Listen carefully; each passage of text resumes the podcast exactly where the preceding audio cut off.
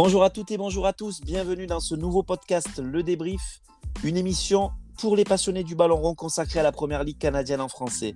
Un podcast où nous reviendrons aujourd'hui avec Julien Coach Analyse sur l'actualité de la semaine 45. Au programme, la nouvelle mise à jour de l'effectif du côté de la Colombie-Britannique à Pacific FC, la nomination de Jamar Dixon au poste de directeur du football et du développement des joueurs pour la saison à venir, la mise à jour de l'effectif du côté de Cavalerie FC, les dernières récompenses mensuelles pour octobre et nous terminerons l'émission par l'annonce majeure faite par la Première Ligue canadienne et Mark Noonan concernant les budgets alloués au salaire à compter 2023. Salut Julien, comment vas-tu? Salut Christophe, bonjour à tous, ça va très bien, j'espère que toi également. Alors sans plus attendre, le débrief actu, c'est parti. Pacific FC continue la mise à jour de son effectif en vue de la saison prochaine en Première Ligue canadienne. Deux départs ont été confirmés cette semaine. Nathan Mavila et Luca Ricci ne seront plus dans l'équipe pour la prochaine saison en 2023. Rien à signaler encore côté arrivée pour l'instant, mais le club a confirmé hier le renouvellement de trois contrats. Josh Cédric Toussaint et Gennaro Daniels seront tridents en 2023. Deux gros attaquants du championnat et un milieu de terrain très productif. On a pas mal de mouvements déjà annoncés par Pacific FC et Valour, d'autres clubs qu'on verra après. Nous sommes en plein dans la période morte et donc réservés au recrutement et confirmation d'effectifs. Julien, toi, est-ce que tu penses que les équipes qui renouvellent pas mal pour la saison prochaine sont des équipes qui n'ont pas atteint cette année leur objectif et qui font malheureusement le gros tri? Alors, ça, semble être le cas, hein, parce que Pacific et Valour, bah, encore plus. Euh, ont annoncé très tôt euh, des modifications. Et on peut penser que c'est une bonne stratégie parce que ces deux équipes qui, ben, malgré euh, pour Pacific son, sa quatrième place et sa demi-finale en playoff, et Valour malgré une cinquième place honorable, ces deux équipes qui ont un peu ronronné dans ce championnat et qui ont besoin, je pense, de réoxygéner un peu leur effectif. C'est fait de manière très intelligente en conservant leurs hommes forts mais effectivement, on peut penser que ces deux équipes, on va dire malheureuses euh, pour euh, le dernier championnat, qui veulent se redonner un petit coup de boost pour la saison prochaine. Donc, euh, j'y vois comme un signe positif pour la saison prochaine à avoir deux nouvelles équipes qui vont être ultra compétitives. Alors, on en parle de plus en plus au sein de la Ligue et depuis l'arrivée de Marc Nounan, le nouveau commissaire qui apporte plein d'idées, l'histoire des contrats qui sont souvent à l'année avec des options pour la saison suivante toi, personnellement, qu'est-ce que tu penses de ce système et est-ce qu'il ne serait pas plus judicieux pour la Ligue et pour les clubs de mettre en place un système de contrat identique à celui en Europe pour pouvoir valoriser les bons joueurs et éventuellement générer des rentrées financières pour les clubs? J'aime beaucoup le terme que tu as employé, le terme de valoriser. Euh, aujourd'hui, j'ai quand même le sentiment, mais bah, encore une fois, c'est à titre personnel, euh, que hum, la, Ligue euh, brade ses actifs, brade ses joueurs à un joueur, c'est un actif, hein, qu'on le veuille ou non, euh, c'est un être humain, mais c'est aussi un actif financier. Et d'offrir l'opportunité aux autres ligues, euh, parfois pas forcément plus en vue que la Première Ligue canadienne, de venir piocher dans ce, dans ce vivier de jeunes joueurs, euh, de jeunes joueurs très prometteurs, je, trouve ça dommage. Donc effectivement, pour moi, c'est un des gros travaux de, de Marc Nolan, c'est de de sécuriser tout ça et d'offrir la possibilité au club de se projeter sur deux, trois saisons avec un effectif ou, le cas échéant, de monnayer un joueur. effectivement, je ne vois pas dans, dans, un futur proche d'autres alternatives que changer ce type de contrat. Et du coup, la Ligue est jeune, la Ligue était basée sur la formation des joueurs. Est-ce que tu ne penses pas justement que ce système reste tout de même bénéfique pour faciliter justement les mouvements de joueurs entre les clubs provinciaux, les franchises de CPL et les transferts plus tard vers les championnats externes? Mais on va, on va reprendre euh, sur, chaque, sur chaque élément. Prenez en Europe le championnat portugais, le championnat français. C'est des championnats qui ont vocation à former des joueurs pour les championnats anglais, italien, espagnol, allemand, entre autres. Pour autant, euh, c'est des championnats qui arrivent à monnayer, et euh, pour les championnats portugais même très grassement, leurs joueurs.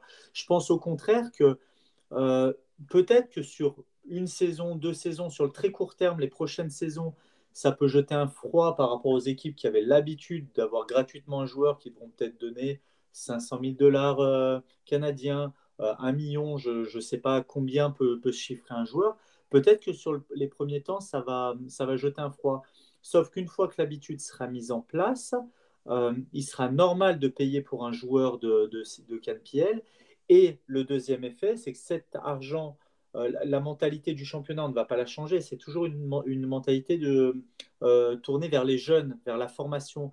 Mais cet argent frais supplémentaire va peut-être permettre de, on va dire, de professionnaliser encore plus la, formation, d'avoir des éducateurs encore plus diplômés, d'avoir des structures à la pointe et petit à petit d'avoir des joueurs qui s'approchent encore plus du haut niveau. Et quand j'entends le haut niveau, euh, je parle du très haut niveau, les divisions 1 françaises, euh, portugaises, espagnoles, anglaises, et non plus juste fournir les deuxième, troisième euh, divisions de ces championnats-là. Donc l'enjeu et, et, le virage est important. Est-ce qu'on veut continuer à donner nos joueurs, à offrir nos joueurs à des championnats mineur malgré tout, parce qu'en Europe, une deuxième division française, une troisième division française, c'est un championnat mineur Ou est-ce qu'on a la volonté sur le long terme d'être un fournisseur de joueurs de haut niveau et d'aller fournir le championnat allemand, anglais, français, mais en première division? Et pour ça, il faut de l'argent, et cet argent, ça peut être la vente des joueurs. Du coup, ma prochaine question est un peu l'inverse de celle que je viens de te poser. Est-ce que tu penses que la mise en place du système de transfert dans la première ligue canadienne serait un frein quant au recrutement des joueurs par les autres équipes de la Ligue et à l'extérieur de la Ligue à travers le monde, vu qu'il y aurait une valeur sur les joueurs? Alors, on, va rentrer encore plus dans le détail. C'est, pas le, le, prisme de la question est différent. On va rentrer encore plus dans le détail. Euh, demain, si vous valorisez vos joueurs, seuls les pépites partiront. Aujourd'hui, on a même des joueurs moyens qui vont signer dans des clubs pour être le deuxième, troisième choix d'un club de deuxième ou troisième division. Ça, pour moi, ça me paraît insupportable. Ce qu'il faut, c'est promouvoir les pépites et les vendre et conserver les joueurs qui euh, seraient des joueurs lambda, des joueurs euh, de complément dans des clubs de deuxième ou troisième division et les garder dans notre championnat parce que ça valoriserait aussi le championnat et ils pourraient être les joueurs forts de demain. Et ça nous permettrait aussi de ne pas perdre les joueurs trop tôt. Certains joueurs partent euh, très jeunes pour jouer dans des équipes même réserves est-ce qu'il n'est pas plus opportun de les garder une ou deux saisons qui touchent au niveau international avant d'être euh, d'être vendus Donc, effectivement, ça peut être un frein pour les joueurs, euh, on va dire, moyens, mais le joueur qui marque 25 buts dans le championnat canadien trouvera une porte de sortie de toute façon, même si elle est monnayée, puisque le, le, monde libéral du football est comme ça. Donc, euh, j'ai envie de dire, c'est un tournant qu'il va falloir prendre et il ne faut pas avoir peur des petites conséquences qu'il peut y avoir. Du coup, de l'actualité encore côté Pacifique, avec la prise de retraite du capitaine emblématique Jamar Dixon qui avait été annoncé à l'issue de la saison 2022 et qui s'est vu offrir un très bon poste au sein du club. Donc, il a été nommé manager du football et du développement des joueurs pour la saison 2023. Je pense que ce poste est un poste équivalent à celui du directeur sportif en Europe. Du coup, toi, Julien, qui est en plein dedans, puisque c'est le poste, entre guillemets, que tu occupes actuellement au sein d'une académie, quels seront ses objectifs et ses tâches sur la saison? Je, pense que là, le, travail à Pacifique, ça va être de créer du lien entre la structure professionnelle et les équipes jeunes, entre le staff professionnel et le staff jeune. Et quand on parle de développement de joueurs, euh, on parle aussi du développement de la structure. Euh, on ne peut pas avoir une équipe pro qui tourne en, autarcie, on ne peut pas avoir un club qui est coupé en plusieurs, euh, en plusieurs étages. Et je pense que tout le travail de Jamar Dixon va être de créer de la cohérence dans la formation et du lien entre les équipes et entre les catégories. Ça, ce sera, à mon avis, sa tâche de manager du football. Et dans le poste de manager du football et de développement des joueurs, on inclut bien sûr les missions de directeur sportif. Il aura peut-être un directeur sportif ou un directeur sportif adjoint avec lui, mais effectivement, je pense que c'est lui qui va donner les grandes directives techniques euh, de travail pour, pour la formation et même pour l'équipe professionnelle. Cavalerie FC a aussi mis à jour son effectif cette semaine avec pas moins l'annonce de 8 départs on a les deux retours de près du CF Montréal, Karifa Yao et Jean-Daniel Assi. et six autres joueurs qui n'ont pas été retenus pour la saison 2023. Elijah Adekugbe, Elliot Simmons, David Norman Jr., Jody Chiara, Tom Field et Anthony Novak. Des annonces vont encore être faites par le club concernant la saison 2023 sur d'éventuels départs et arrivées. Pareil, comme on a parlé de Pacifique et Valour auparavant, pour moi, Cavalerie n'a pas été à la hauteur de ses ambitions en 2022. On attendait l'équipe de Tommy Weldon Jr. plus robuste, un peu à l'image de celle de Forge. Julien, qu'est-ce qu'il faut comprendre à travers ces nombreux mouvements? Mais il faut comprendre pour l'instant qu'on perd aussi euh, des joueurs clés, euh, comme Karifa Yao, qui a été euh, l'une des satisfactions hein, de, de l'équipe de Tommy Weldon Jr. Euh, qui retourne à Montréal. Donc, euh, je, pense qu'il y a une restructuration globale qui est faite au niveau de cette, euh, cette équipe. tu, l'as dit également, Christophe, elle n'a pas été à la hauteur de ses ambitions. C'est une équipe qui doit tous les ans lutter pour le titre. Cette année, très rapidement, on s'est rendu compte que ce serait une place forte pour les playoffs, mais qu'elle n'aurait pas la, la, possibilité de lutter face à des Forges, face à des, des équipes comme l'Athletic Ottawa on, la sentait inférieure à ces, à deux équipes. Donc, euh, il faut changer les choses. Euh, je, pense que la technique euh, ou, la, philosophie de Pacifique a essayé de conserver ses meilleurs éléments et changer ce qu'il y a autour me paraît plus cohérente. Là, ils perdent des éléments, bon, des retours de prêt, ils peuvent rien faire là-dessus, mais il va falloir très vite que Cavalerie et que toute la structure professionnelle nous rassure avec des arrivées de valeur parce que là, pour l'instant, euh, avec ces départs-là, on se demande où va Cavalerie sur la saison prochaine et on n'est pas rassuré pour la saison prochaine. Allez, cette semaine ont été nommés le manager du mois et le joueur du mois pour octobre, le dernier mois de compétition en Première Ligue canadienne. Pas de surprise, manager du mois décerné au manager vainqueur du North Star Shield, Bobby Smirnotis de Forge FC. Et sur le terrain, c'est David Chouanière, l'attaquant de Forge FC, qui a fait l'unanimité. Une belle saison, une belle intensité lors des playoffs, l'aspect décisif avec ses buts face à Cavalerie en demi-finale et surtout face à Ottawa en finale. Pour toi, des récompenses qui te semblent logiques? Des, récompenses en forme de clin d'œil. Je, je, pense que quand on parle de coach du mois, joueur du mois, on parle de joueur un peu de la finale, de coach de la finale. Il euh, y, a des joueurs qui auraient pu, euh, sur si on prenait l'ensemble du match, briguer cette place, mais euh, si, on parle de logique, ce clin d'œil me paraît logique. Euh, Chouanière sur la finale a été décisif. Euh, l'a été aussi, puisqu'on on a parlé dans notre dernier live de sa faculté à s'adapter à une situation de match. Donc, à sa façon, il a été décisif et il a eu une empreinte sur, le, sur la finale. Donc, j'ai envie de te dire que le clin d'œil et finir euh, en nommant le manager du mois et le joueur du mois par des joueurs qui symbolisent cette réussite et qui symbolisent la, victoire, ça, ça me paraît logique. Donc euh, au-delà du choix, l'idée euh, l'idée générale me semble logique. On va passer maintenant à un tout autre sujet avec l'annonce majeure faite par Marc Noonan, le commissaire de la Première Ligue canadienne, mardi. Une annonce concernant les budgets alloués au salaire des joueurs et du staff. La grosse info, bien sûr, c'est l'augmentation du minimum pour les joueurs à 30 000 dollars canadiens la saison, soit 3 000 dollars canadiens par mois, 36% d'augmentation. On a également annoncé la séparation salariale des joueurs et staff, donc un budget par catégorie. Sur le budget total joueur, une augmentation de 175 000 dollars canadiens qui porte à 1 125 le budget, 18% et demi d'augmentation. Le budget joueur, lui, est revalorisé à 750 000 dollars canadiens, une augmentation de 15%. Les salaires alloués aux moins de 21 ans verront leur premier 200 000 dollars canadiens amputés, le budget à 50%, soit 100 000 dollars canadiens. De l'avantage financier pour les équipes, de l'avantage financier pour les joueurs.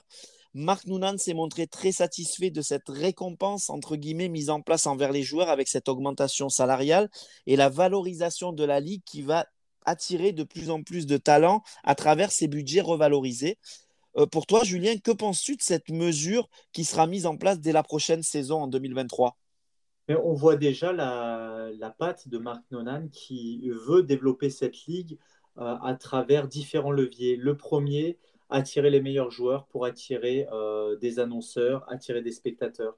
Euh, ce levier-là était attendu, hein, Christophe, on en parlait euh, au cours de l'année, pour essayer de rehausser un petit peu, d'avoir un peu plus d'attrait.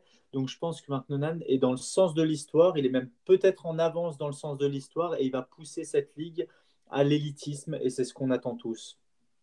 On voit à travers ces différentes restructurations une ligue qui veut grandir, comme tu disais, qui veut rivaliser, qui veut attirer des joueurs, mais aussi donner du spectacle aux spectateurs, téléspectateurs de plus en plus nombreux. Pour toi, après quasiment une saison d'analyse, quelle est ton opinion sur la ligue? Alors, si on s'en réfère à l'aspect technique-tactique, c'est une ligue, si tu veux, euh, au, départ, qui a une image plus faible que son niveau réel. Je, m'explique, quand on parle euh, même aux Canadiens, ils nous disent Ah ben non, mais nous, notre niveau, c'est division 3, euh, division 3 française, division 4 parfois, j'ai entendu française. on va comparer avec ce qu'on connaît le mieux, le, championnat français. au, fur et à mesure des matchs, on se rend compte, et notamment à travers les demi-finales, les finales qui nous ont montré une intensité euh, extraordinaire, on se rend compte que c'est une, ligue qui est proche des championnats majeurs. Donc c'est une ligue sur son élite, sur les quatre meilleures équipes, qui pourrait rivaliser en Division 2 de manière systématique. Donc cette, euh, cette ligue que Marc Nonan essaye de pousser est une ligue en devenir avec énormément de jeunes joueurs, mais qui déjà a atteint un niveau de professionnalisme qui permet d'avoir des spectateurs, des téléspectateurs heureux de venir au stade et c'est le principal. Donc tu as parlé là de la Ligue au niveau terrain. Moi, ce que j'aimerais savoir en comparaison par rapport à, ton vécu, euh, un petit peu euh, ton opinion sur l'organisation de la Ligue, sur les, la restructuration? Est-ce qu'on va dans le bon sens? Est-ce que c'est une Ligue qui grandit plus vite que ce qu'on pouvait s'attendre D'après toi, d'après ton vécu? Alors oui, euh, et ça, euh, tous les initiés du football canadien le disent, et on est les premiers dans, l'émission Le Débrief à le, souligner, c'est une ligue qui avance beaucoup plus vite que n'importe quelle ligue en, structuration et, au démarrage. Euh, il reste quand même des freins, et on va en parler. Les distances entre les équipes, peut-être créer un championnat plus gros avec une côte Est, une côte Ouest et des playoffs qui réunissent les deux, euh, les deux côtés. Mais ça, nous en parlons, Christophe, et on lutte là-dessus. Euh, on essaie de faire entendre notre voix sur ce type de championnat. Je pense que Marc Nonan est dans cette idée, puisque lui-même commence à développer la Ligue en nombre. Donc, c'est qui a peut-être une volonté à terme de la scinder euh, en, en, deux parties. Donc, si tu veux, c'est une ligue qui avance très vite mais il ne faut pas non plus être trop pressé de la voir euh, comme une MLS, euh, une deuxième MLS. Ça va venir, ça va être un championnat de très haut niveau, on le sait, ne grillons pas les étapes, il y a des étapes avant ça qui sont euh, primordiales, comme la, structuration la formation des jeunes. On ne peut pas avoir une ligne de très haut niveau si on n'a pas un vivier constant, constant qui fournit en, jeunes. Et je pense qu'il y a des améliorations à apporter, des, des réglementations à apporter pour ça les salaires, c'est un élément qui va falloir pousser d'année en année. Euh, les annonceurs également, euh, les droits TV également. Donc il y a pas mal de choses, mais on est sur un jeu d'échecs où il faut avancer chaque pion les uns après les autres. On ne peut pas tout pousser et se dire on a gagné la partie. Ça va prendre du temps, mais c'est une ligue sur 3 à 5 ans, sur un horizon 3 à 5 ans, qui sera une ligue majeure.